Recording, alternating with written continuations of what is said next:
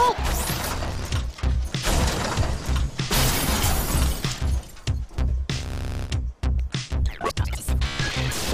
Those dang trabbers get me every time.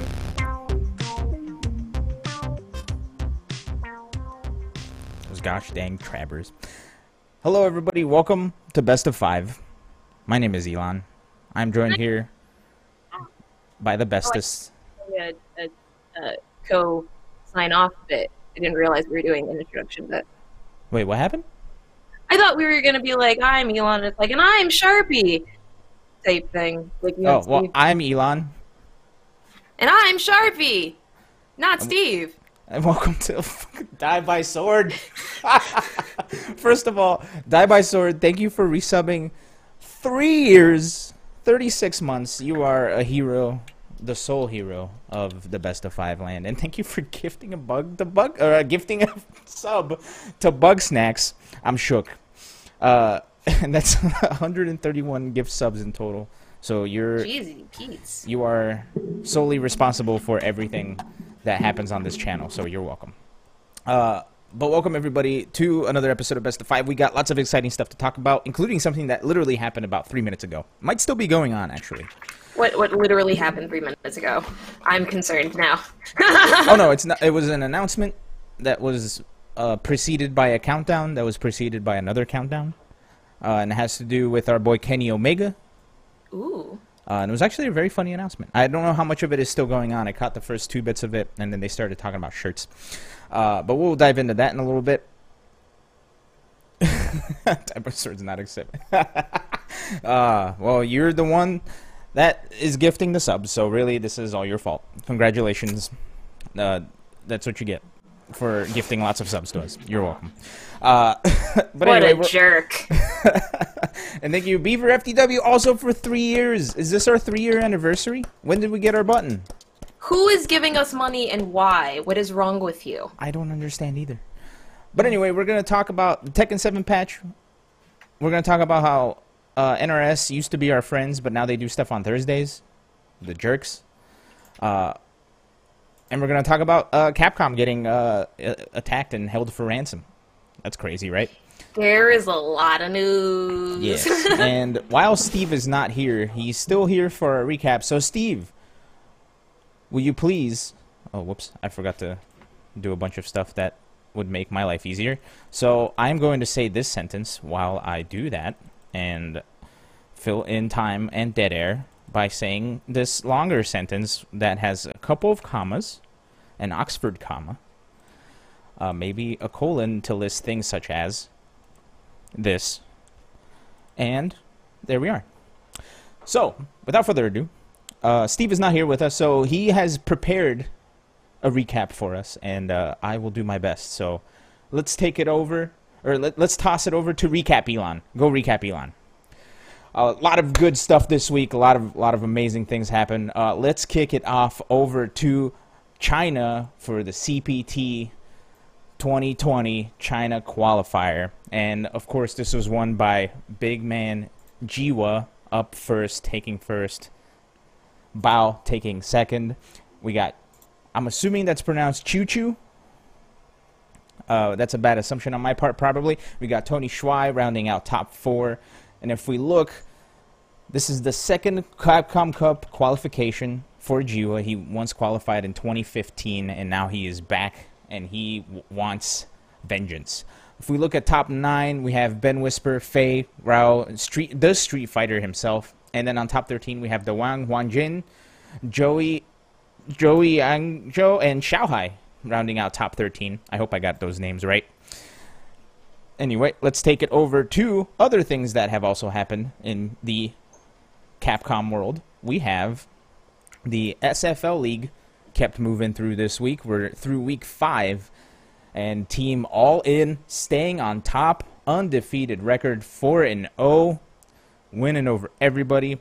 Alpha 3 defeating UIU 3 0 to take second. And then Dynamite, of course, losing to Team All In, taking third. Nasser holding on to fourth. Psycho Shinobi and UIU bringing up the rear. Mena once again going 3 and 0 for Team. Dynamite. Oh. Well, Wait, what were you? What? What? Nothing, What? nothing, nothing, Okay. nothing, nothing, nothing, nothing. The men are going three and zero once again, proving that maybe Samurai is no longer the king of the format. So we'll see what happens in week six when Alpha Three takes Nasser and UIU fights Psycho Shinobi. Okay, I was about to say let's go Mena again. I was about to say it. Okay, everybody, y'all know what I was gonna say. Like, yeah, Mena's my fave. Mena, Mena's also my favorite too. I think we've talked about Mena a lot. Yeah, that's why I was like, that's why I was like, I don't want to get into this because we're both obviously fans, and it would turn into like a five minute long conversation, and no one else would get the spotlight, Yep. as it should be. We would just be gushing about Mena for like the next 30 minutes. uh, let's take it over to the opposite side of the pond with Street Fighter League in Japan. Uh, this is their round seven, and of course, Team Flame taking it 4 0 over Team Splash, which is, th- those are big results. And Team Scarlet 4 0 over Team Gaia. And Gold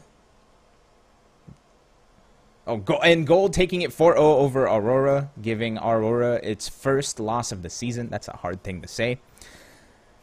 And be on the lookout for next week where Scarlet takes on Team Splash, Team Gaia takes on Team Gold, and Team Aurora takes Team Flame. So it's going to be a Is it very- really pronounced Aurora and not uh, Aura or Aurora? I, have I no feel like it's like a Northern Lights thing. Like, isn't there a different pronunciation of that, or am I crazy? I think it's Aurora. It's Aurora Borealis. Aurora. I Aurora just have a hard time Aurora saying it. You're right. have- You're right. I just have a hard time saying it. Anyway, uh, speaking of Aurora Borealis, I think I said Mhm, that right. Uh, that's in Europe, and guess what else happened in Europe? Specifically, the southwest of Europe. Rollbacks of the pandemic pandemic quarantine and a second coming. Yes. Oh yeah, that is southwest. Yeah, with Spain and France and Italy. Yes, Yeah. they are going back. But what else, Elon?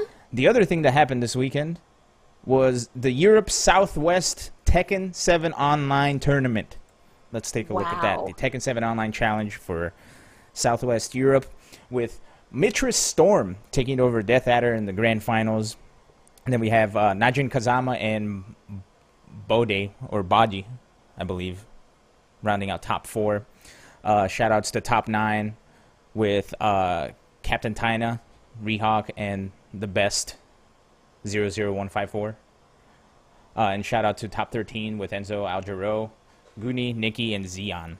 Uh, the boss fight for Mitra Storm after he won the tournament was Gearlanda, and it was a very, very close match. It came down to final game, final round, and Mitra Storm beating the final boss after winning the tournament, allowing us to see the season four trailer and the announcement that it was coming this week. So big thanks to Mitra Storm for letting us see all that. Sunday exhibitions also had a bunch of barn burner fights. We had Super Akuma and Daniel Mato with Super Akuma taking it 7-6. Doug from Paris beating Kuiper 5-1 and Kira Kira beating Gunny 5-1. Uh, so big times were had, good times were had all around uh, for Europe Southwest. Moving on, I changed it over to this screen by accident, so I'm gonna give the camera a look, and then I'm gonna switch it back to our next part of the recap. Dragon Ball FighterZ National Championships Week Four. Let's take a gander here. Goichi going 5-1 versus Bombaban. Fenrichi taking Tachikawa 5-1. B 5-4ing Mado and Kazunoko no game Browning Kaz- uh. In France, we have uh, Gila versus Silverblade Z, with Gila taking it. Wawa taking it over Yasha. Kaiden taking over Kasuga. Noka taking it over Kai- Kane, sorry. Kane on a very close 5-4 match. In Spain, Gruppus and Shanks 5-3 for Gruppus. Genis God taking it over Gamba. Cuenca going 5-3 over Christian RG. And Kalbu taking it 5-3 over Tigris.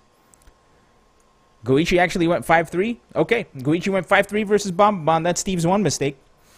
Uh, Steve always gets one, everybody. Uh, so t- uh, instead of 5-1, it's 5-3. Goichi taking it over Bomb Uh, US East, we have the Kill Sage winning over Nitro, Bro, uh, Nitro Bros. Uh, Hook Gang God taking it over Mamba Lamba. No Kami, 5-2 over Double L. Let's go, no Kami. And Lord Knight taking it 5 1 over a mini assassin. And then lastly, on US West, we have Cloud 805 taking it over Cuba, Subatomic Sabers taking it over CNTKOF, Jonathan Tene taking it 5 4 over Apology Oh, Man. that's an upset. That is an upset. I would not have expected that, but okay. Let's go. and then Reynold taking it 5-2 over Supernoon to round out all of the results for this week. So uh, stay tuned for more results next week. But where does this put everybody, you may ask? Here are the final or the final placings for week four, with Fenrich Goichi sticking it to the top of Japan undefeated, Kazunoko and Bababan rounding out top four. Uh, Gila, Wawa, also undefeated in the France side. Janice God and Gropus hanging it on 4-0, undefeated. U.S. East and U.S. West, only one person each staying in the undefeated bracket, which is the Kill Sage and Cloud 805. But if you look right behind them, big names coming up. Hook and God, Nitro Bros on the uh, U.S. East side, and then Jonathan Tene and Subatomic Sabers hanging on the U.S. West side. Apology Man getting knocked down to 2-2, as you said earlier, big upset. so we'll see what happens this coming week on Dragon Ball FighterZ National Championships. Yeah. Speaking of, uh, Sharpie, you weren't here last week, and Steve is not I here. not. Whoops, I accidentally closed that. Because I out. was executing my American right to vote. good, as we all should be. But uh, there was one thing that happened that. Uh, sorry, I accidentally fucked something up over here. Uh, there was one thing that happened while you weren't here, and it's Steve and I Ooh. made a bet. We made a pizza bet on Marbula One. If I remember correctly, Marbula One, first of all, is uh, the Jelly Marble runs. Uh, they do the Marble Olympics, where instead of uh, it being people doing Olympic stuff, it's marbles doing Olympic stuff. They Yeah, I love that. I love that YouTube channel. That's like one of my favorite channels. they are amazing. And Steve and I have decided to make Marbula One a regular part of the show, including a bet. So Marbula One was this past weekend, and I put my money, my pizza slice, if you will, on Team Oceanics. Mm. Steve put his pizza money on the Raspberry Racers. So let's see how they did. Yeah, I feel like Raspberry Racers, honestly, if I had to put I'll actually put money up before I even see the results right here. I'll actually put ten dollars on Raspberry Racers into that pot, so Okay. Well, it's just pizza, so you're gonna have to either buy me a pizza or I'm gonna you're gonna have to share a pizza with Steve. okay. So here it is. The results. First, Cat's Eyes, Crazy Cat's Eyes with yellow eye. Momo taking it second for Team Momo. Mallard for the Green Ducks on third, rounding out the podium. Then we have Bumble from the Bumblebees, Snowy for the Snowballs, and then on sixth, the Raspberry Racers. Two spots ahead of C from the Oceanic, so it looks like I owe Steve and you a pizza, maybe. Uh, but look at the look at the time differential. It's less than a second. Actually, it's a little bit more No, than a second. Honey, I we take those. Okay, we take those. We earned that win. Look, my guy Razzie has been out here training for a minute for this obstacle course. Okay, that hill, that hill, that marble has practiced going up and down these hills and valleys now for the last five months. All right, some of the obstacle courses that their coach put them through that ultimately got them to that differential of only one second is insane. And honestly, I feel like right now you're kind of taken away from Razzie. I don't appreciate it. Well, you know, the Marbula circuit is different on every day. So we'll see next week what happens. But I do want to I do want to go into the rest of these results here. Uh, if we look at the bottom left, uh, Smoggy from the Hazers won the qualifying shootout and got 12th, putting two points in for Team Hazers. Uh, and Momo up on second for Team Momo got the fastest lap, awarding them a point. So big ups to Team Momo. Uh, and we'll see what happens next week. If we look at the bottom right, uh, these are the teams that did not qualify, and or the players, uh, racers, sorry, that did not qualify. And it's Clutter from Balls of Chaos, Azure from the Cobalts, Hop from the Jungle Jumpers, known for their jumping but not so much for their racing, and the Minty Drizzle from the Minty Maniacs. Uh, and if we look here, the, these are the standings as of today for uh, round one of season two. So we'll see next week how our boys will do, especially our boys in the Oceanics. Let's go. Let's go, Razzie. Let's go, Ra- Raspberry Racers. All right. Razzie starting off strong. Love to see it. with all this said, what is coming up this weekend, you might ask? Well, Steve has you. Uh, Street Fighter League US and Japan going for weeks 6 and 8 respectively on Thursday and Friday also respectively. We have Dragon Ball FighterZ National Championships week 5 happening Friday through Sunday. Saturday and Sunday CPT Online Australia. We're getting down to the bottom here of these CPTs. We're almost there. We're almost at the end. And lastly, the Tekken Online Challenge for the Philippines is coming this weekend, Saturday and Sunday, so be on the lookout for that. I don't believe there's a Marbula 1 this weekend because there is a Formula 1 race this weekend, but I do believe Marbula 1 will return next week. So cars we'll racing? Yes. Who watches that? There can't be an audience for cars. I, I watch it. I pay for the subscription. Well. Sorry. Okay, never mind. uh, but though that the carbon is, footprint is horrible. I just want to let you know. It is pretty bad. I know. I know. But it's also fun and yeah, I'm gonna be I'm gonna be dead in like 30 to 40 years, maybe sooner. So it's not my problem. I'm kidding. Uh, could you imagine if I was actually like that? That would be crazy. Um, anyway. If people in the world didn't care, that'd be insane. but anyway, we have so much news today, don't we, Elon? Yes, we do. Uh, first, let's talk about the big old elephant in the room, and that was the AEW announcement that just happened right before we started our show. And let's. Kenny Omega walking out into the stage very much like a Steve Jobs, treating it like a presentation just like Steve Jobs, all to announce that AEW is coming out with a game for consoles. Uh, for, wow. uh, with developers from the old WWE games and the developing company from the old WWE games. Later on, they also announced. Hold on a second. Let me just take care of this bam. I don't usually get to ban people, so that was fun. Uh, mm. There was a bot. All right. On top of the AEW game, they announced that they also have an AEW mobile game called the Elite General Manager that is coming soon. Mm-hmm. I don't believe they announced dates. If they did, I missed it.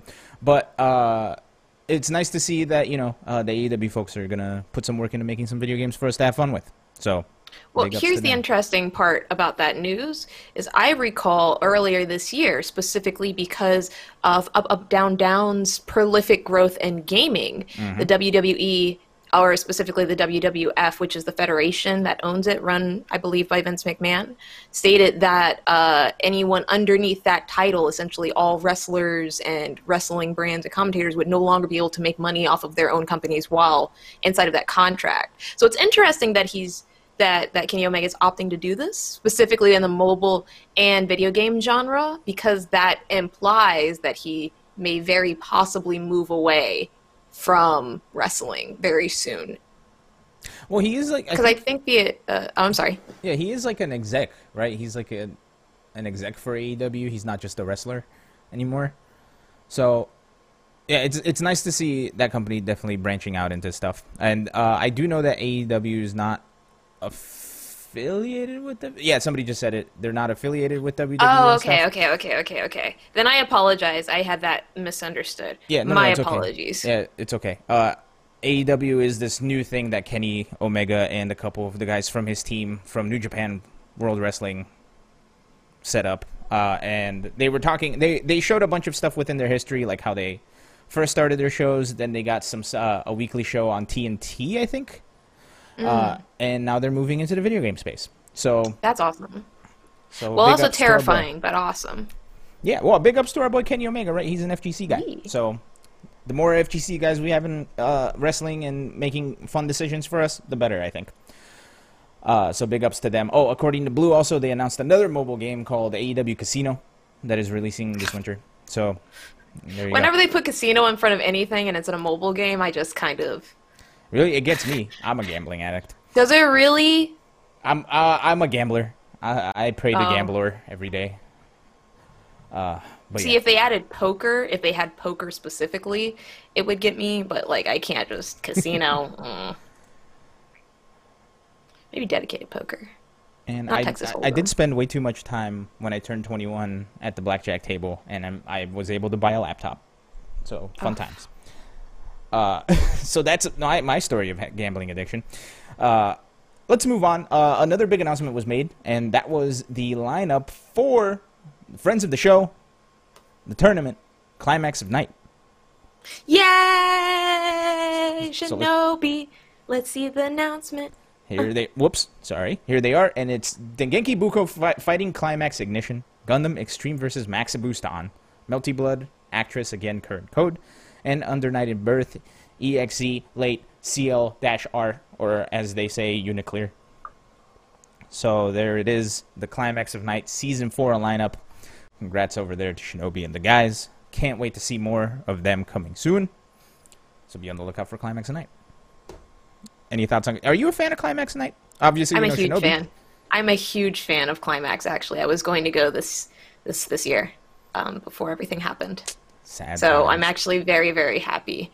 Um, to be very honest and to be very blunt, Shinobi has made quite an effort in general, making sure that local events have a place in the ecosystem for the fighting game community. And I'm always really happy to see that uh, his events prosper, especially throughout this quarantine, a very preventable pandemic, because there are a lot of events that unfortunately have been folding under the plush pressure. Um, I know people are questioning like whether or not it will still be inside of Atlanta, whether or not it'll still be offline. It's obviously, I, I think, I think it's, I think they're moving for an online format. Was that was that also announced, or did they say that they're going for offline? I don't believe. Uh, if it was, we don't have that info. Okay. Um, so I'm I'm just excited because honestly, to be very very blunt about it, I was concerned that this was going to be one of those events that didn't quite make it through 2020. So I'm really happy to see that it's still out here thriving, that there's still a market and still players interested in competing and playing. And I'm also really happy to see that Shinobi's making an effort to create that home that he originally helped facilitate. It's beautiful.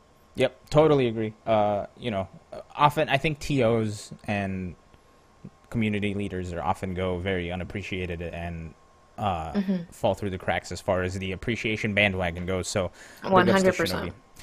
Uh, for being uh, stubborn in a good way and making things still happen for us. Yeah, big round of applause for Shinobi.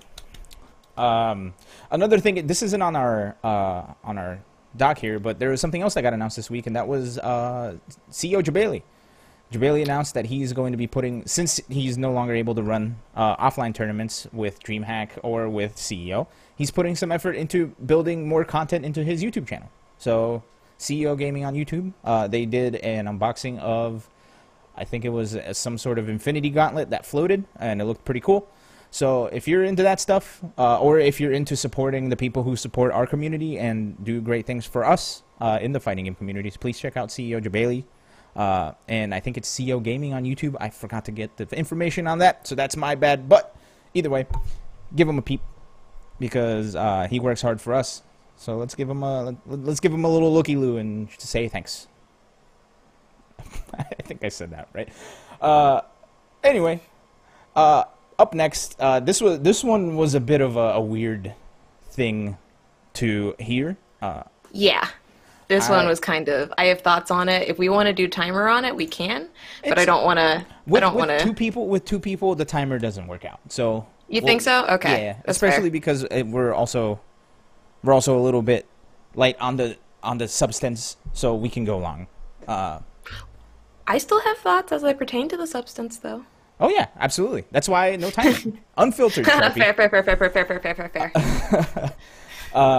But earlier last week, it was announced that Capcom was the victim of a ransomware attack, and they are currently they're. It's like I think a, over a terabyte of information is currently being held for about eleven million dollars by a group called. Shit, I'm gonna have to open up the article. I thought I had it in my brain. Let this be a lesson to you. Always take notes. Uh, but I don't this, believe they announced the name of the group, did they? I'm not Uh, seeing it in the art. I'm, I'm not, oh, Ragnar Locker. Ragnar, thank you. Yeah, Ragnar Locker. Uh, uh, they claim to have stolen about one terabyte worth of files from uh, Capcom. Now, we don't know what section of Capcom this is, if it's Fighting Games Division, if it's just Capcom in general. Uh, one thing to note is I believe that as far as Capcom games go, they don't really have access to sensitive information such as names, passwords, and stuff. They do have access to, I think, email addresses, uh, maybe passwords if you have like a Capcom account. Uh, but be on the lookout for that. Uh, according to the article here by bleepingcomputer.com, they uh, it was announced that uh, Ragnar Locker reached out to Capcom saying, "We have breached your security perimeter and get and got access to every server of company's network of the company's network in different offices locations in Japan, USA, and Canada. So they've downloaded more than one terabyte of volume of accounting files, banking statements, budgets, and revenue files classified as confidential, tax documents, intellectual property, proprietary business information, clients and employees' personal information such as passports and visas, and uh, corporate agreements and contracts, NDAs, confidential agreements, sales summaries, and they also have private corporate correspondence, emails, and messenger conversations marketing presentations, audit reports, and other sensitive information. And if no deal is made, they are threatening to publish or sell through an auction to any third party that is willing to buy. So it also says, uh, "P.S. Please don't go to the police because my uncle definitely works at Nintendo and he knows our rights." So I think I think Ragnar Lockers really covered their bases here. They have, and if their cousin, if their uncle works at Nintendo, then I guess that's it. Can't do much about that. Uh, but yeah, this is one of those things where I don't think this has happened. Has this happened to any other gaming uh, company? I don't think so, right? This is the first, at least, that I've heard. Um, so here's the thing, because um, this is this is I, I work in IT, um, and while I will state that I don't know the Japanese law on it, I do know the U.S. law, and United States companies are not required to immediately disclose when a breach like this happens. I don't know the law in Japan, but I think it's it, first of all, I think it's interesting that Capcom chooses to like announce it, and that's probably because someone made it official that wasn't them, or they were concerned about someone making it like official before them.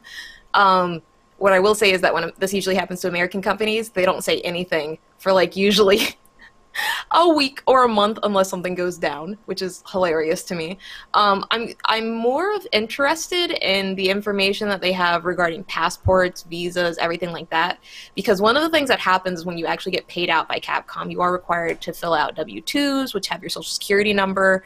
Um, you can fill out things that have your EID number.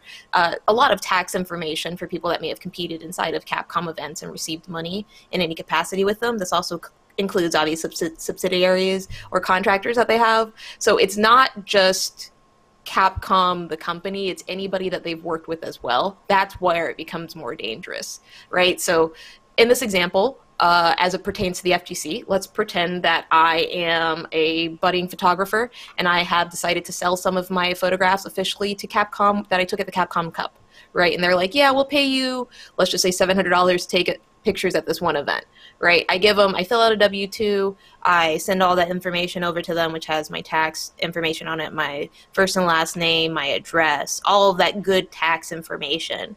And Capcom keeps it on file for when they have to put out taxes in Capcom of America, right? That's information that also very possibly could have been compounded. So when they say things like employees, it's not just employees, which is what they add inside of the contracts, non-disclosure agreements, confidentiality agreements, sales sub- summaries.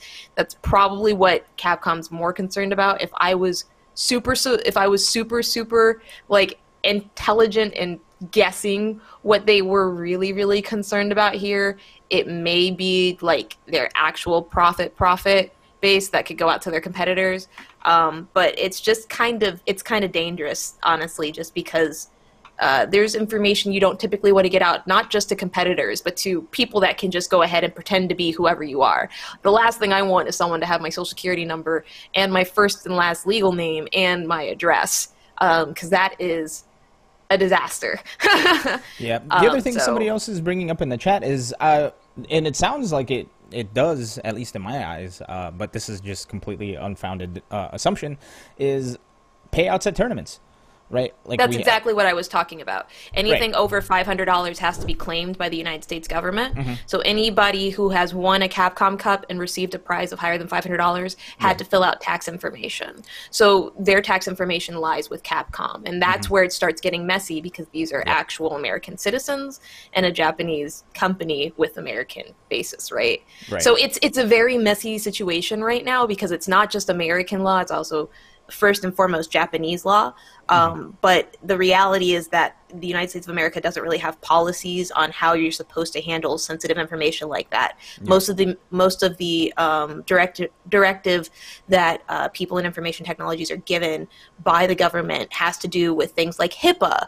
Um, a lot of government entities have very specific rules that you can use, but there's not really that much on what you can and can't keep for tax records in general. Um, the uh, the I don't want to say FDIC, but like the IRS hasn't really come up to date with all that Yeah. information in terms of technology yet, and even more so when it deals with feeling like dealing with a foreign country. So that's interesting. That's that's why it was interesting to me. I know it's interesting to a lot of other people for different reasons because everyone's like concerned, like, oh no, Capcom has gotten rid of my password of Guile sucks just up forward. You know what I mean? Like, Yeah.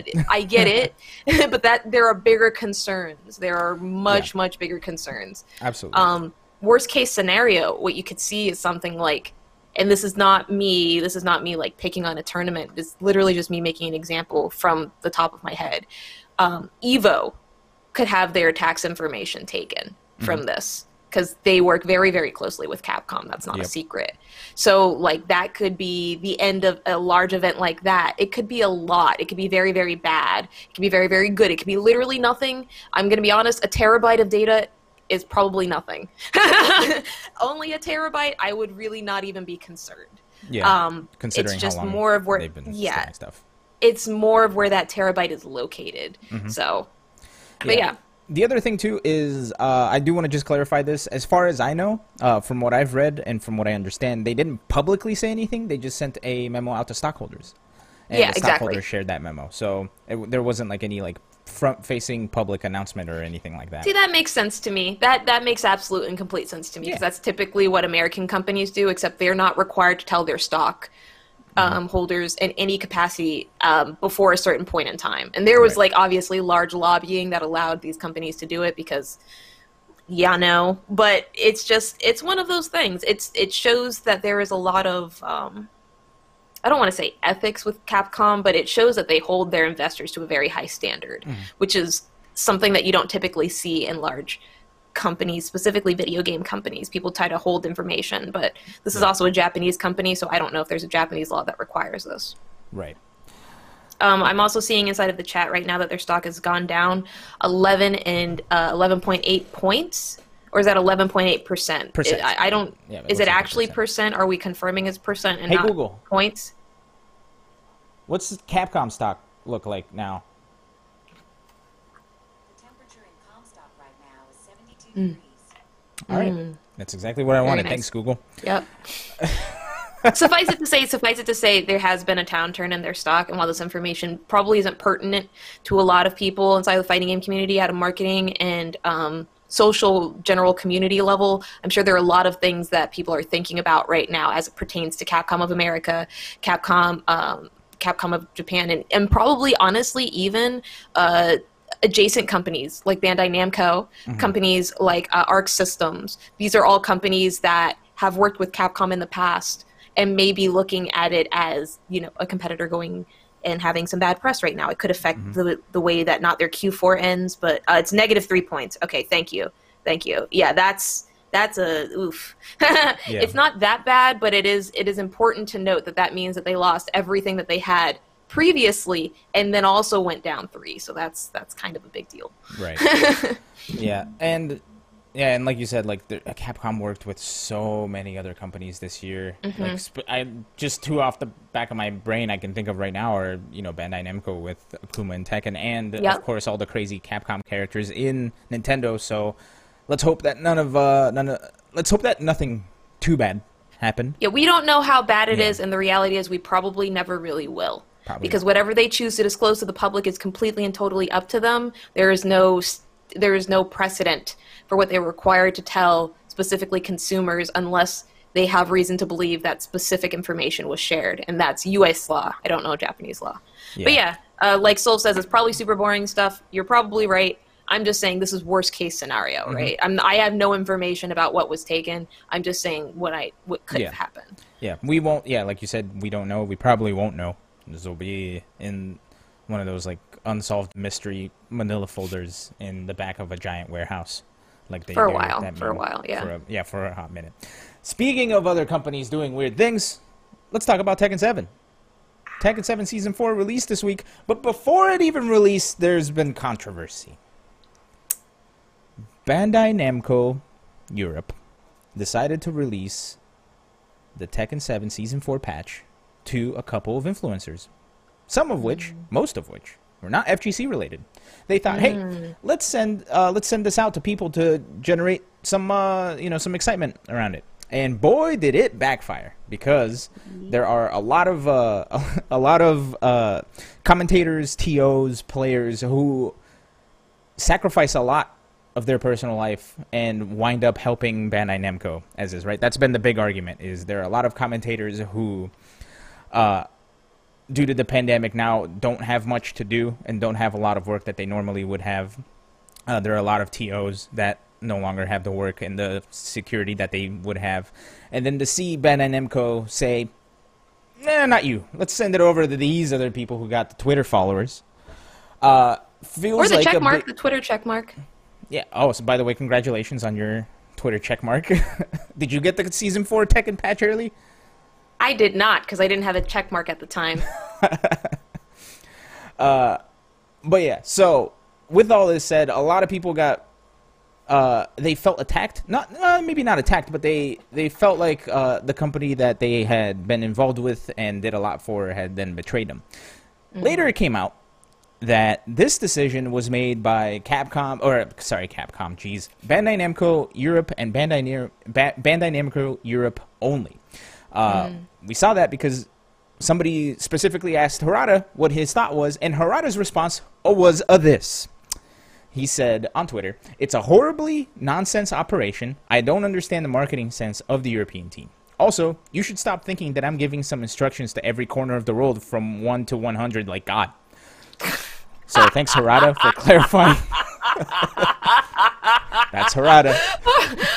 that last that last quote is so incredibly important because it really there are a couple of things that happen here and i apologize if i go a little bit long but um, it's something that i do enjoy talking about is the actual um, the actual relationship of development uh, developers specifically publishers and uh, the marketing team because they are all completely different companies at the same overarching branch right so what you have is first of all you have bandai namco which has a base specifically headquarters inside of japan but then you have separate subsidiaries which all get information back from Bandai Namco Japan right now. Each one of these subsidiaries, like Bandai Namco Europe, is also a completely different company, just under the same Bandai Namco branch. Think of like a kind of a franchise, almost, and they're all different things. But they, some of them are allowed to act autonomously. It's completely up to the company, right? Capcom can choose uh, how they want Capcom of Japan or Capcom of America or Capcom of Europe to act, and Bandai Namco can choose if they want everybody to act as if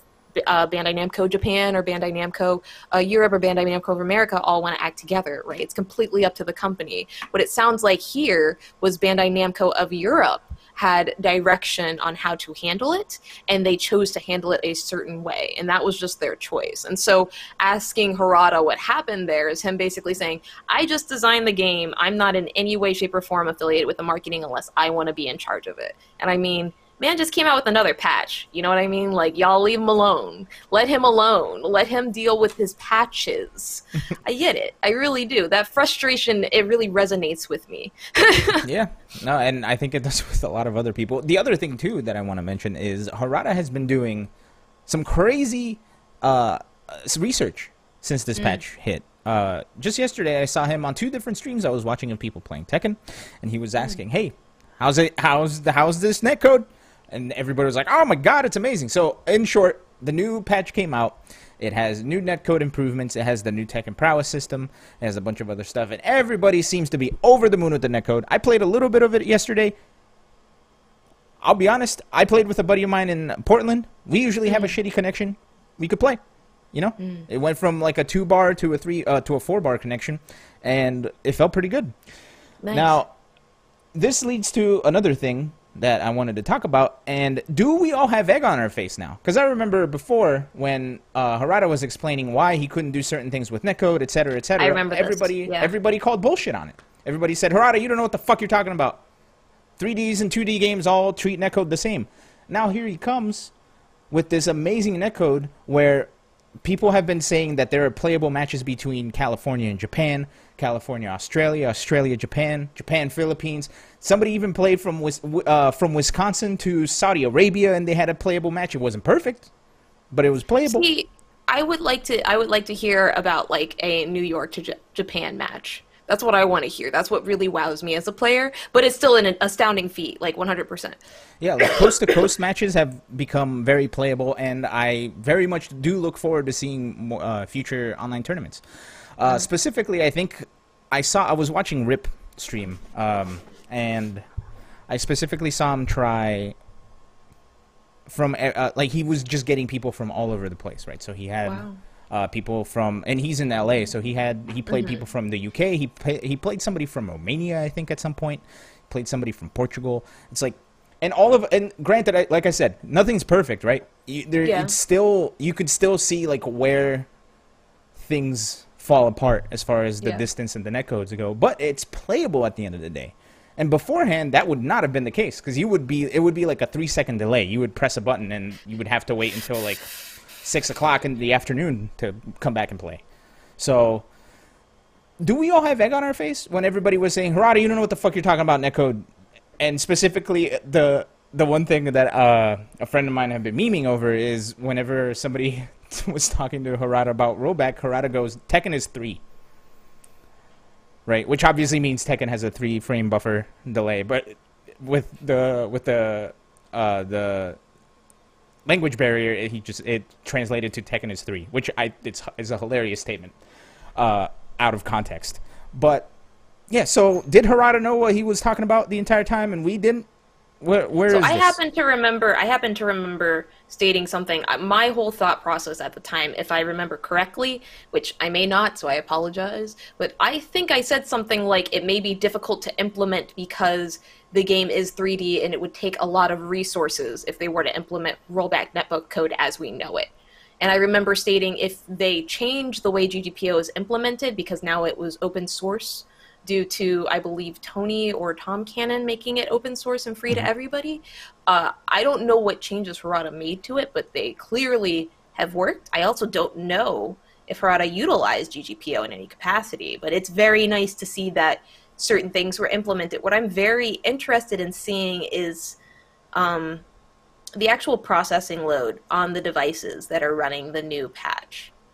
I'm I'm interested to see that honestly, and I'm interested to see if there's a sizable increase between this patch and last patch, specifically due to netcode. But I I'm gonna be very honest with you. That's asking a lot because there's a lot of information you can't see behind the scenes, especially on a, something like a PlayStation 4, mm-hmm. right? Um, but I know most people play on PC, so that would be an interesting thing to like test. I'd also be very interested to see, like, I know there's some way of like actually testing the amount of lag that occurs in general, and it'd be interesting to see how, on average, that lag has changed. I know there's like some Twitter account that does that, so I, I'd be interested in seeing those specific statistics before I speak any more intelligently on it. But it is very interesting to me, and I think that I, for one, do have egg on my face because it sounds like I was completely incorrect about there being any type of hardware uh, or resource resource uh, limiter on why it could be implemented. It's very nice to see that uh, Harada went the extra mile and was able to implement something that changed the way that the actual game was being enjoyed by consumers, especially before a large season pass. That's uh, fantastic, honestly. Yep, uh, and uh, if you don't believe us in saying that people are enjoying playing Tekken, the player base, the concurrent player base, from Friday till today has more than doubled. Uh, they had about 3,400 people playing it on Friday. As of yesterday, they had about 900 or 9,700 people. Or I'm sorry, it was 4,000 on Friday. It's 9,000 today. So uh, more than doubled, and it's probably still increasing. Uh, the other thing I wanted to talk about too is with this new netcode, the entire online meta is, has completely changed for the game. Right? Uh, I specifically was watching Anakin play a little earlier. He was trying out Kunimitsu. We'll talk about her in just a little bit. Uh, and one of the big things that I think caught my eye, and it caught everybody's eye really, was the fact that when you play Tekken in the older patch, there are a lot of slow lows right in the game and those since they were hard to react to because you had a delayed reaction in the game were used a lot and that gave people a lot of uh, reward for something that was normally offline risky. Online, not so much, because people have a hard time reacting to that stuff. Mm-hmm, I watched Anakin react to three lows in a row by somebody playing Zafina, and my jaw hit the ground. I was like, oh my god, this is game changing. This is amazing. I can't wait to see this shit happen in tournament.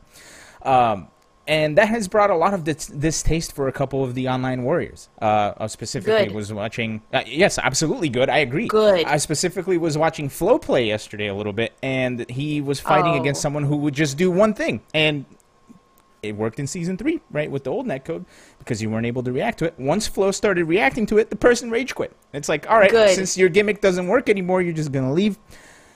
It's That's the what they deserve. It is it's what what, they they, deserve. deserve. That same anger that they have right there is exactly what they deserve. Good. Now surpass your anger. Go back to the lab, boy. Harness it. harness. It. Nice. Uh, what, what was it? Uh, I was gonna try to, honest- quote Emperor. Palpatine, but I don't remember any quotes from What were Emperor you Palpatine. what were you gonna say? What were you gonna say? Uh, no, I, I just think it's super interesting that the online meta has changed so drastically just by something like implementing a change data netcode and not even like taking game a game balance into account yet. See, So- that's that's something that I've always taken for granted. I shouldn't even say take it for granted inside of Skullgirls because it's I don't play games with bad netcode. I, I refuse to, Mm-hmm. um, and that's just because as a player, there are certain things that I can excuse inside of a game, and me losing to something that literally does not work in the way that the game is supposed to be enjoyed is not something that I can excuse. If I play someone, for example, and I'm sitting there and I'm like, oh, your reason you're able to spam super dash right now because you know that I won't be able to react in 2H fast enough to cancel it right now, and that's kind of scummy, and that doesn't in any way, shape, or form help me improve as a person or as a player. Things like that inside of a game, especially on the online, make it so that I don't want to play it. And uh, when I was playing Skullgirls, when I play them fighting herds, I don't feel that way. I feel like if I'm going to a tournament, I can take the same practice that I've used, and it's not wasted time. That's a big deal for me inside of fighting games, and I know it's a big deal for a lot of other players. So personally, I'm just really happy that the Tekken community finally gets to enjoy that luxury to a certain degree more than they did prior. Right. Not even talking about the netcode. Mm. There's also a bunch of other shit that Tekken now has. One Mm. including a new character, Kunimitsu. Uh, I have not played her myself, but I did see a couple of other people play her. She uh, she seems strong with very bad lows. So take that. Do we have a you want. trailer for her? Uh, we actually don't have the trailer downloaded. I apologize. Okay, That's on okay. me. Um, oopsies no on my part. I am sorry. No, uh, yeah, that one's on me. Uh, actually, no, I, uh, they had a season four trailer that we didn't get, so that's Mm. that's my fault. Uh, but I think we saw a gameplay trailer of her a little while ago. But uh, she looks unlike any other Tekken Seven character. I'm willing, I'm comfortable saying, uh, simply Mm-hmm. because the the flourishes around her character are very different, right? It's like the new, te- uh, it's mu- much like how we saw. She reminds me a lot of Noctis in a way. Uh, she seems like she has a lot of moves of his, but there's a lot of particle effects that come out uh, of her blade. There's a lot of crazy uh, hit effects that she has. She has a lot of teleports, a lot of all this other stuff that looks very, very impressive. Uh, that I don't think we've seen with any other character. Like even the characters that do have a teleport, like Raven, uh, and uh, characters that do have more particle effects, like Eliza, they seem to, they just seem to gel a little bit better. So it feels like the team that's working in Tekken Seven uh, seems to be getting a hang of what they want their visual style to look like. As I punch my microphone. Um, but yeah, I can't really speak on the character myself because I have not played her. But people seem very happy with her. Um, they think she looks cool and she is doing great. So there's Kunimitsu. Uh, one final thing to uh, to point out is um, what was I saying? Kunimitsu, new patch, one final thing to come out. I just not completely a lost new my train of character. Well, here's the thing that I know about it Go is um, the final thing I do want to talk about is the fact that all of those things were given out to FGC influencers. I know we didn't get to talk about it that much, but I did want to bring it back up just because there's a point uh, that I was getting here too. More so than the fact that I did just get verified on Twitter, which I am very, very happy about. Thank you again. To me, that's what we call a humble brag inside of the industry. Thank you, everyone. Twitter.com slash the purple sharpie. Anyway, um, the thing I wanted to talk about is something that happens inside of the fighting game community in general. And the reason why I bring up verification is because it's the thing that allows us to be viewable outside to people who don't follow it, the games competitively. Right? So when someone sees Bandai Namco or when someone sees Tekken 7 specifically on Twitter, and then underneath the recommended, it's like uh, Harada, Rip, Tasty Steve, those are the only people they see. they don't see everybody else out here making the, these events happen. They don't see all of the multiple streamers. They don't see all of the multiple commentators. They don't see Alicia. They don't see, uh, I mean, they see Cuddlecore now. You see Arslan Ash, but you don't see all these other very talented Tekken players, like even Pink Diamond, um, or, or, um, I'm blanking right now, but I will remember. Actually, wait, Pink Diamond plays Killer Instinct, not Tekken. I, I renege that statement. But basically, my whole point here is that there are a lot of very, very talented people that don't typically get seen even even just outside of Europe exclusively because of how visible they are on social media. Something that I've seen happen a lot in general during these quarantine times is that more people are making an effort to do things like content creation. Even earlier in this stream and this podcast, we stated that CEO Jebailey was moving specifically into content creation now that he is no longer running offline events with DreamHack or with CEO Gaming. And that's a big deal because there is a large lack of visibility that we as a community receive exclusively because most of the content that we create we can only create via either one a uh, recording the game or two going to events physically right? Those are the two types of content you mostly saw coming out of fgc you didn't see people doing things like huge comedy videos. You didn't see things like pre-made um, pre-made uh, pre-made television content even stuff like that. People didn't typically make huge documentaries with the exception of like hold back to block and a couple of other content creators. But it's just very interesting to me that now with quarantine more people are making an effort to do it and yet we still have not gotten to the point where we're visible enough even inside of our own games to get eyes on us that's interesting to me personally uh, elon do you have any thoughts on that as well Yeah, I mean it's it's interesting because you know we see for, uh, a lot of people see the FGC as like a grassroots statement. That's the antithesis of what esports is, right? Even though you should highlight yourself here fine, I hate doing it. I did it. I hit the right button. Uh, so we in the FGC we see ourselves as the antithesis of the esports industry, right? Where it's like the big state, everybody has the big stages, the millions and millions of pop bonuses and all this other stuff. Whereas the FGC, you know, when I got into it, it was ballrooms, and even before that, it was garages and uh, arcades. So.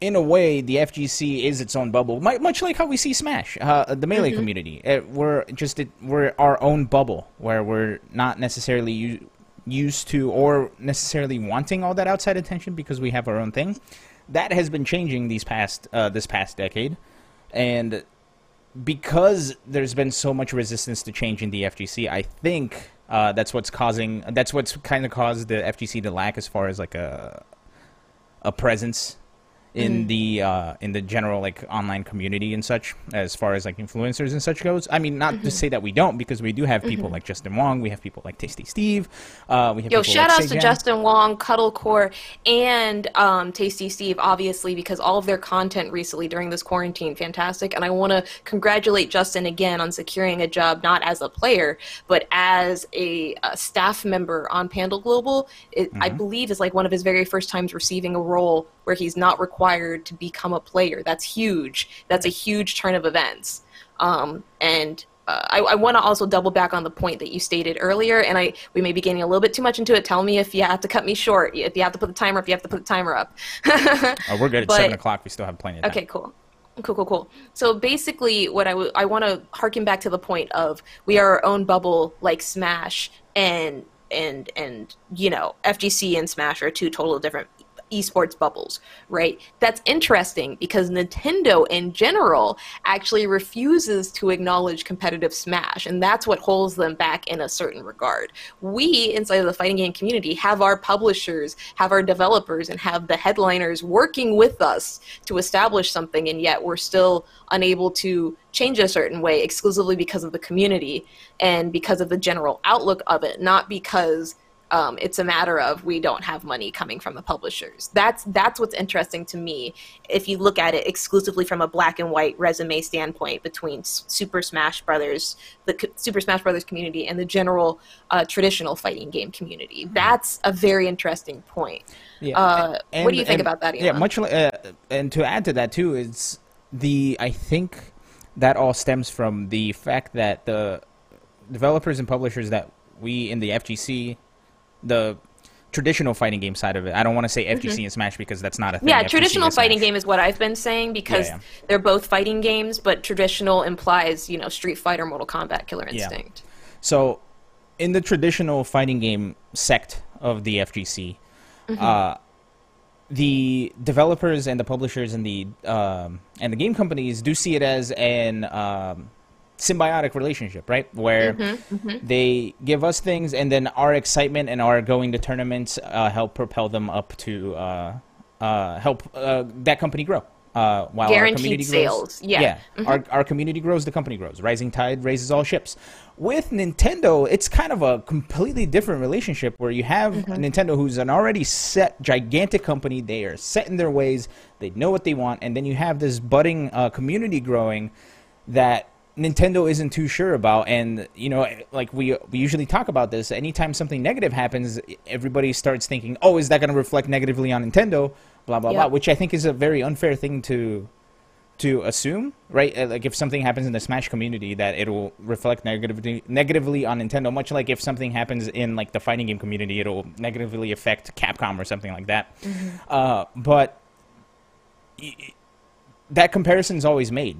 So. I I think Nintendo sees it as like a instead of seeing it as like a symbiotic relationship where it'll help drive more sales or anything. I think they see it as something that'll drive people away, right? Because it's mm-hmm. because it's putting a specific spin on their game that is people really want to work hard and be the best at it. And it's like competitive and gritty and hard. Where what they want is just a fun family game, and I think Sakurai has publicly stated that before.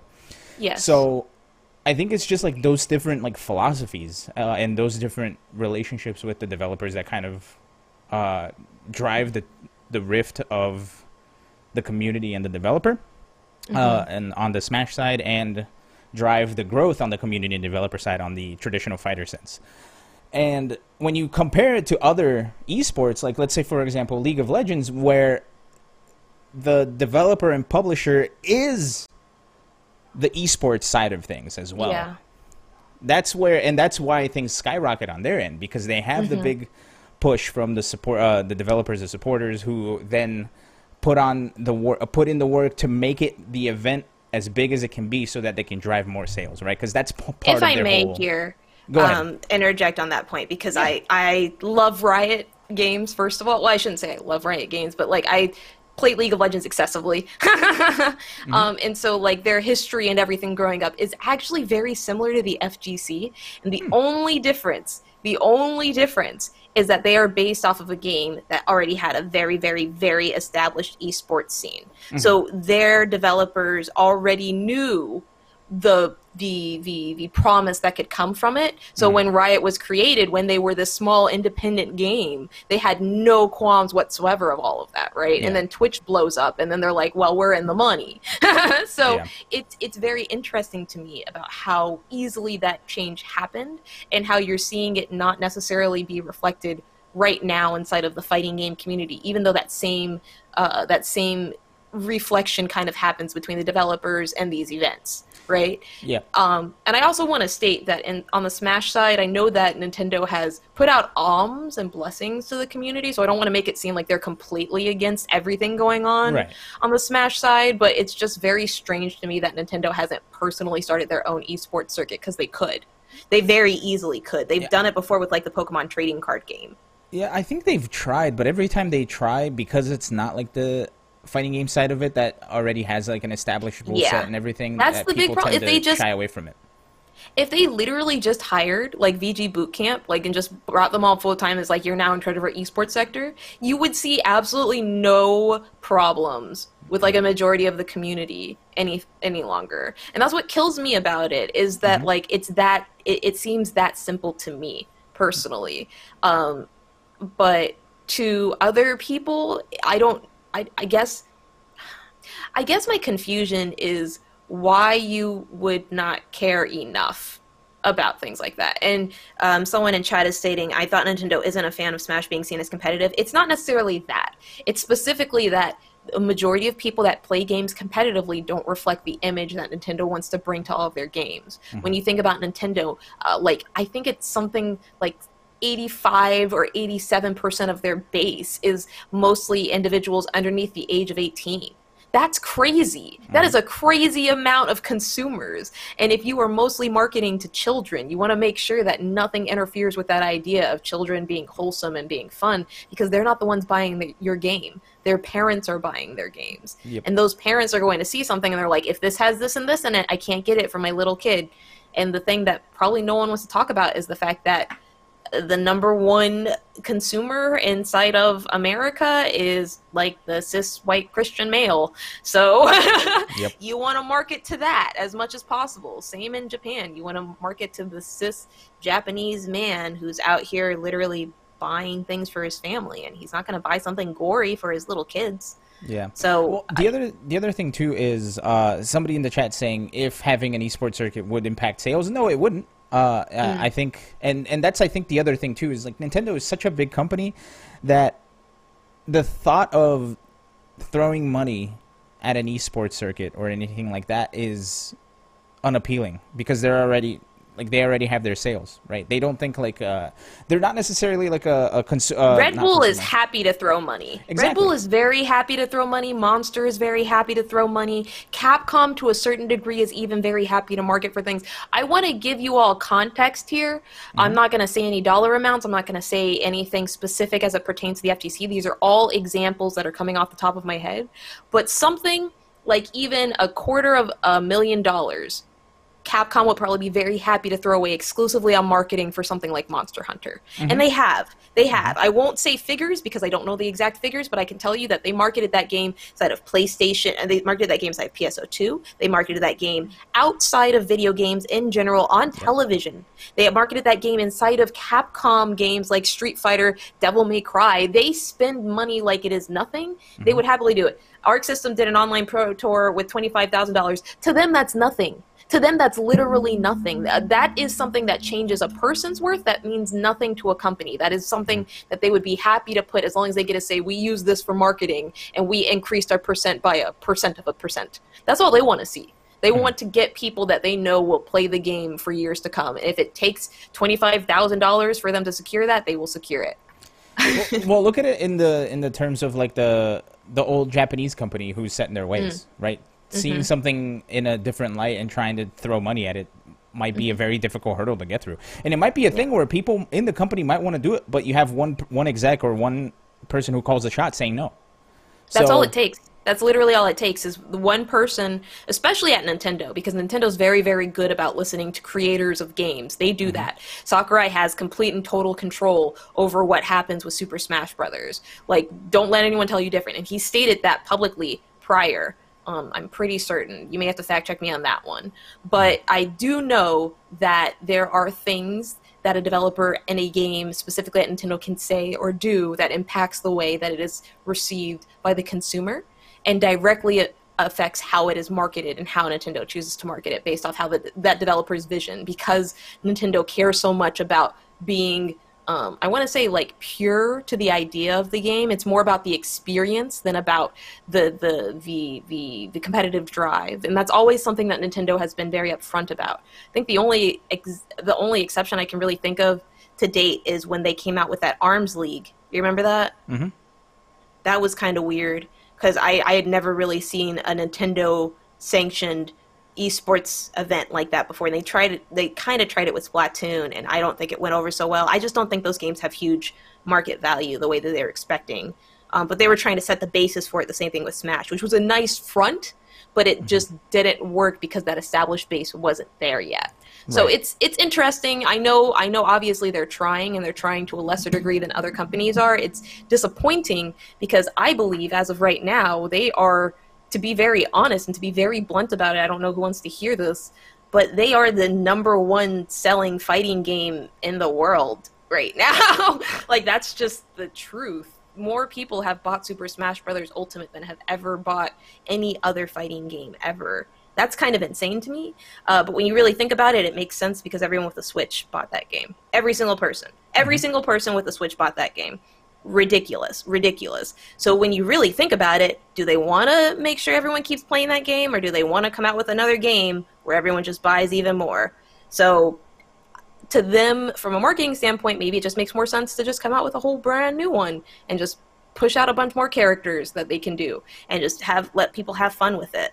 So it's it's kind of a weird balance. It's super bizarre because Smash doesn't have that same player retention because they have an everlasting threshold of new players that other traditional fighting games don't necessarily get to capitalize on. If you saw Street Fighter have that same amount of sales in general, the FGC would be a much different place. The entire audience that we have would skyrocket, similar to the way League of Legends did, similar to the way that Dota 2 did, similar to the way that even like to a lesser extent Warcraft 3 did. So uh, there are a lot of other examples of games that have because they found that player base after they created a competitive circuit were able to do that. The traditional fighting game community is kind of unique in the sense that our community dislikes that dislikes that very very very very immensely um, so it's just it's a waiting game Yeah, for sure. And the other thing I wanted to point out too is, uh, as far as games like Dota and League of Legends and a Mm-hmm. couple of others, the the one thing that I think strikes me is the barrier of entry,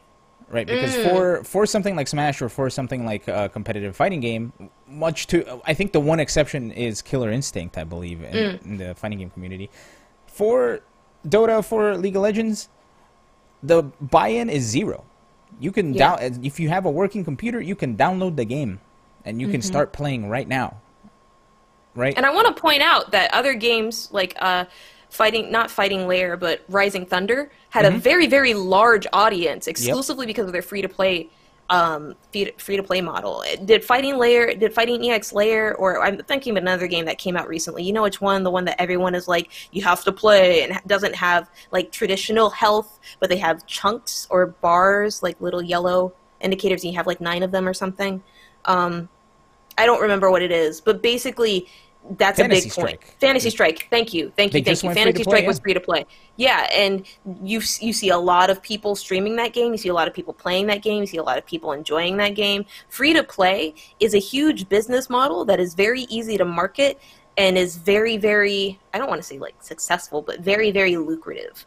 Um, because of the players that you get to retain because it's an ever churning amount of players, right? Now the problem becomes once again, this is where I'm talking about the community, right? Because people who see free to play are like, okay, so I can enjoy this game for free, but y'all are going to milk money out of me. And the FGC is super against paying money for next to anything. Well, and the other thing, the other thing too is a free to play model, as lucrative as it can be, it's so risky because Yes. if the game does not take off, you're fucked. Mm-hmm. Uh, then you just dumped all this money into this game that you released, and nobody's gonna pay money for it, and you're screwed. So Mm-hmm. that's why that's why it is such a scary thing. And if it works, it works. Like look at League of Legends, look at Dota, look at uh, Hearthstone. Hearthstone Mm-hmm. had such a ridiculously large uh, player base. Brawlhalla and I believe I don't I don't think Rivals of the Aether is free, but Brawlhalla is a very good example of an independent company that did very very well using the free to play market and capitalized on uh, the platforming fighter games that Smash is under as well. So that that that is a fantastic example I think of someone doing free to play correct and also engaging in the cu- um, the community and also making sure that like everything that they did was sustainable to the point that they were able to become successful. I'll be honest, I don't know how the Brawlhalla circuit uh, so far is going, but I've heard good things. I've heard very good things, so it's nice. Yeah, there was a lot of money dumped into it for for last year's circuit. I don't know how they're doing this year or what they're doing. The other thing I wanted. It's to point out. weird. Yeah, I, I haven't kept up with it, so I apologize. But the other thing I wanted to point out before we move on is Killer Instinct. Mm. Launch date on the Xbox One. Is that Most- real? What? Oh, I thought you were saying that they that someone was announcing Killer Instinct for No, the no, no, Xbox no, no. Series It, it X. came out on Okay. it came out on launch with the Xbox One. Sorry for the yeah, yeah, yeah, yeah. Okay, okay, okay. It okay, was cool. the most did mean Xbox downloaded. Yeah, it was the most downloaded game Mm-hmm. for that year, I believe. Yep, yep.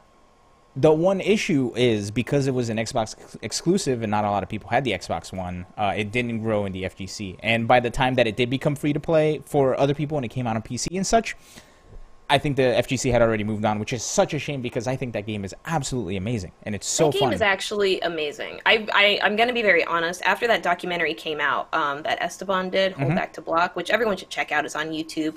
Features a lot of predominant um, members inside of the community, including uh, I believe Mphil, uh, Adam Keits, and Mm-hmm. Sajam, um, as well as Nikki FGC. Mm-hmm. And I even think I think they had an ex an excerpt with Pink Diamond in there where she's reacting to something, which was great. There's a lot of people who are very very well known inside that community, and that documentary you should definitely check it out.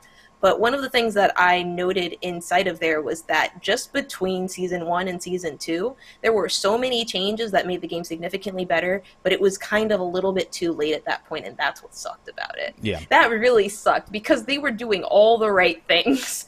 Every single thing that Iron Galaxies did with Killer Instinct season two was correct. Mm-hmm. All of it. And it was just such unfortunate timing. That was it. It was that was Yeah. literally it. It was unfortunate timing on an unfortunate platform because if they had done that on release, more events would have gotten an Xbox One. And more people would have bought an Xbox One. And if they had marketed it better in general from Microsoft, more, I would have bought an Xbox One. Shit. Yeah. the other thing too is even the season two to season three, where they had the KI Cup and everybody came to San Antonio, Mm-hmm. Yeah. and they had Keits.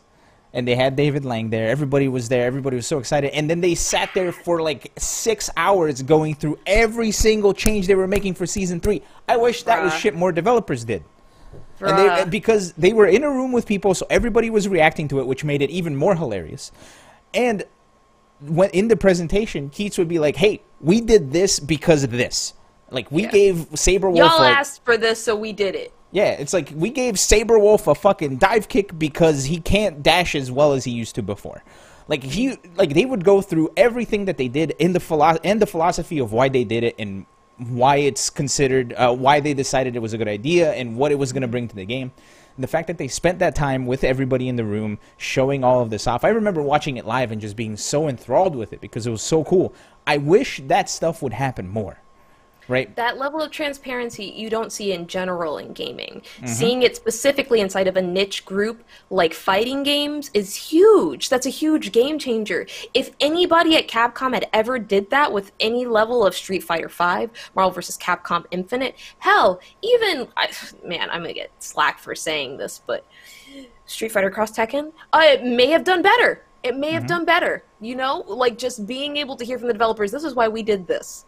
And what we're seeing, even with just the Dragon Ball universe, is them doing that is changing the way that the Dragon Ball community grows. It's creating more informed players. It's creating more active players. It's creating more. Um, I want to say sustainable. It's it's a much more sustainable model, and I've always felt my biggest frustration in general, specifically with fighting game developers, is that that's not something that is considered important until it's almost too late. If it were up to me and I were in charge of all these huge companies' marketing and everything, that would be the very first thing that I establish as a game plan on how I'm going to help market the game. And it wouldn't just be throwing money to make sure that like this huge event happened or to make sure that like this huge tournament happened or to make sure that like we got our name inside of like Final Fantasy, the MMO. It would be to make sure that the developers are able to inform people of these changes and to make sure that the community understands how it's going to work because that's what changes the way that people receive and that changes your public uh, reputation. I feel like too often people are still on this old 90s and even early 2000s model of I'm just going to post something inside of Game Informer and that's where the gamer is going to get their idea. No, they go to streams now. They they they aren't over here watching YouTube reviews for certain games. They're out here literally going to live streams. And if you aren't out here educating all of your new players with a live stream, then nobody's watching. That's just the reality of it. So it's it's an interesting dynamic to me personally. And I'm sorry, I know we went a little bit longer about it than I expected. But No, I mean, I'm, I'm glad we had this discussion. Um, but yeah, that's uh, that's stuff I kind of want to see more. And I guess to a degree we're seeing it, right? Uh, we have Blue in the chat mentioning that uh, ArcSys is starting to talk to the community uh, for That was the big one I wanted to bring up. Yeah, and that's what I I feel like you were kind of moving towards when you were talking about Tekken and the uh and the netcoder, the new characters, because we were kind of moving there, and that's what I wanted to talk about. Was I felt like Guilty Gear Strive. As opposed to the previous uh, games that they've come out with, has been fantastic in terms of communication. I can't speak as much as to how I feel about the actual game itself, but I will say that I feel very, very, very, very strongly like as a player, I'm respected by Arc System, and I also feel like I can put time into that game and not in any way, shape, form feel like I'm wasting my time. Mm-hmm. That's huge. That's something that I don't feel very frequently. So it's nice. It's a Yeah. nice change. And the other thing too is, I think it's even happening with Capcom to a degree, right? Because now we're mm-hmm. having pre- we're getting presentations where the director and the producer of Street Fighter V are speaking to the community, right? Like they, mm-hmm. it's exactly how they do with Monster Hunter. Where Monster Hunter, they started having these streams where they're like, "Hey, this is the shit we're changing. Here's what's coming down the pipeline, and here's where we're at. See you next time." Yeah. That's what they started doing with Street Fighter V, and that's why we got that presentation not too long ago where they revealed Dan. Right? They mm. showed Dan, they showed the characters, and they said, "Hey, this is what's coming down the pipeline. Here's where we're at. Things are a little delayed, but we'll catch you in the next presentation." Right? They should include at least one top player in the presentation, is something I'm reading in chat right now. And it's kind of weird for me personally, just because here's my whole thing.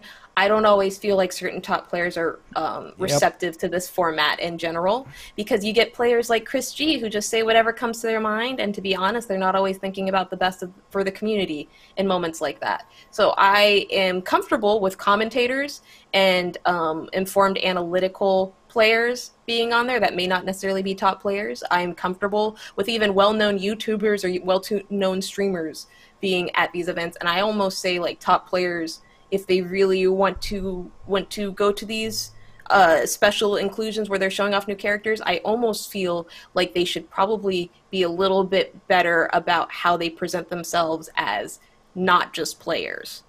That's that's the reality, and that's the tea, honey. Yeah, well, here's the thing too. Uh, that I've I've always thought this, but I think having players involved with development stuff has never really ended up being good, with very few exceptions. Right. Uh, even even having players involved with releases, like I can point to the MVCI release where they had F Champ in the middle of the Evo stage, being like, "Oh my God, it's Jedah! I had no idea." Uh, but uh, even having some stuff like that, it's like I, I feel like it, it it it puts a weird taste in my mouth because oh, in a fighting game sense, even if we're looking at it competitively or maybe not even competitively, but giving somebody the game early is an inherent advantage. And it mm-hmm. makes it, it makes it so that that person now has a leg up on everybody in the in the world where everybody's like basically in an arms race every time we get a new game. So and that's why I think that players should start changing the way that they approach themselves as both a brand and influencer and everything like that. Because right now all the emphasis on playing is 100% put on every single thing that I do is to win. And that's fine. That's totally chill. I get that. I understand because Sonic is the exact same way. Uh, like Sonic everything that Sonic does is exclusively to become a better player. And I respect that what I'm saying here is that if you are interested in speaking intelligently about the game and being a front for your game, you have to understand that there's more to it than just being very, very good at it. I am seen as the mouthpiece for Skullgirls, and to be very honest, I'm not a top eight player. I'm just someone who is very passionate about the game. I'm someone who knows a lot about the game. I've studied a lot about the game. I've played the game a lot. I've streamed the game. I've run events for the game. I know how to talk about the game in an intelligent way without putting anyone down. And that is a skill that a lot of top players do not have. yeah, That is an important skill. And another another point I was going to make too is uh, not necessarily even just being uh, uh, on speaking about the game is even making decisions for the game is something that a top player is not trained or knows what to do, knows how to do. They can know the game inside and out, and they can think a decision is good. But if you have somebody who's been designing a game for uh, as a career, they know what that like what that those decisions entail. And I think uh, in the in the Tekken presentation, Harada actually went into that about how they started hiring players to balance the game, specifically the players who were more critical. And when they started balancing the game, they realized, oh shit, this doesn't work, right? Yeah. And so they had to they had to actually learn how to balance the game and how to make it interesting for everybody. So that's that's where I was going with that too. Um, That's That's fantastic. One of the things I do want to just say before we go ahead and wrap it up is Mm-hmm. hey, everybody, thanks so much for tuning into the podcast. It was really great today, was it not, Elon? I Yes. think we had a fantastic show, but even more importantly, the thing I wanted to state that I did not state earlier because I panicked and I headed it over to Elon, but I want to say, hey, Steve, we're thinking about you, okay? We miss you, Mr. Clean Looking Ass. Get back over here and get here soon. I'm glad you call him Mr. Clean. Uh, that's funny. Uh, He ju- calls me Fran, I call him Mr. I love it. Uh, before we go, I just want to round out the rest of our doc here. It, this is going to be lightning round, so I'm going to just do this all in one breath. So I apologize. Here we go. First, what I Oh, was going to say. Spotlight, spotlight, spotlight. Oh, fine. What I was gonna say earlier about Tekken, where I lost my train of thought, is that they also added a Wi-Fi indicator, so all the Wi-Fi players are butthurt now. Fuck them. Uh, so that was it on Tekken. Next, uh, they had the uh, Mileena Kombat Cast last week, so Mileena got shown off. A lot of crazy shit. Everybody seems to be super excited for Mileena Meg to the Stallion cosplay as Mileena. Wait, Meg the wh- Stallion. They did a Meg the Stallion. Meg the Stallion did a photo shoot with WB as Mileena. It was posted on her Instagram. Is it bad? That It's a big know who that deal. Meg the Stallion, a very famous rapper. Hot boy. I'm a savage. I live Classy, under a rock. bougie, ratchet.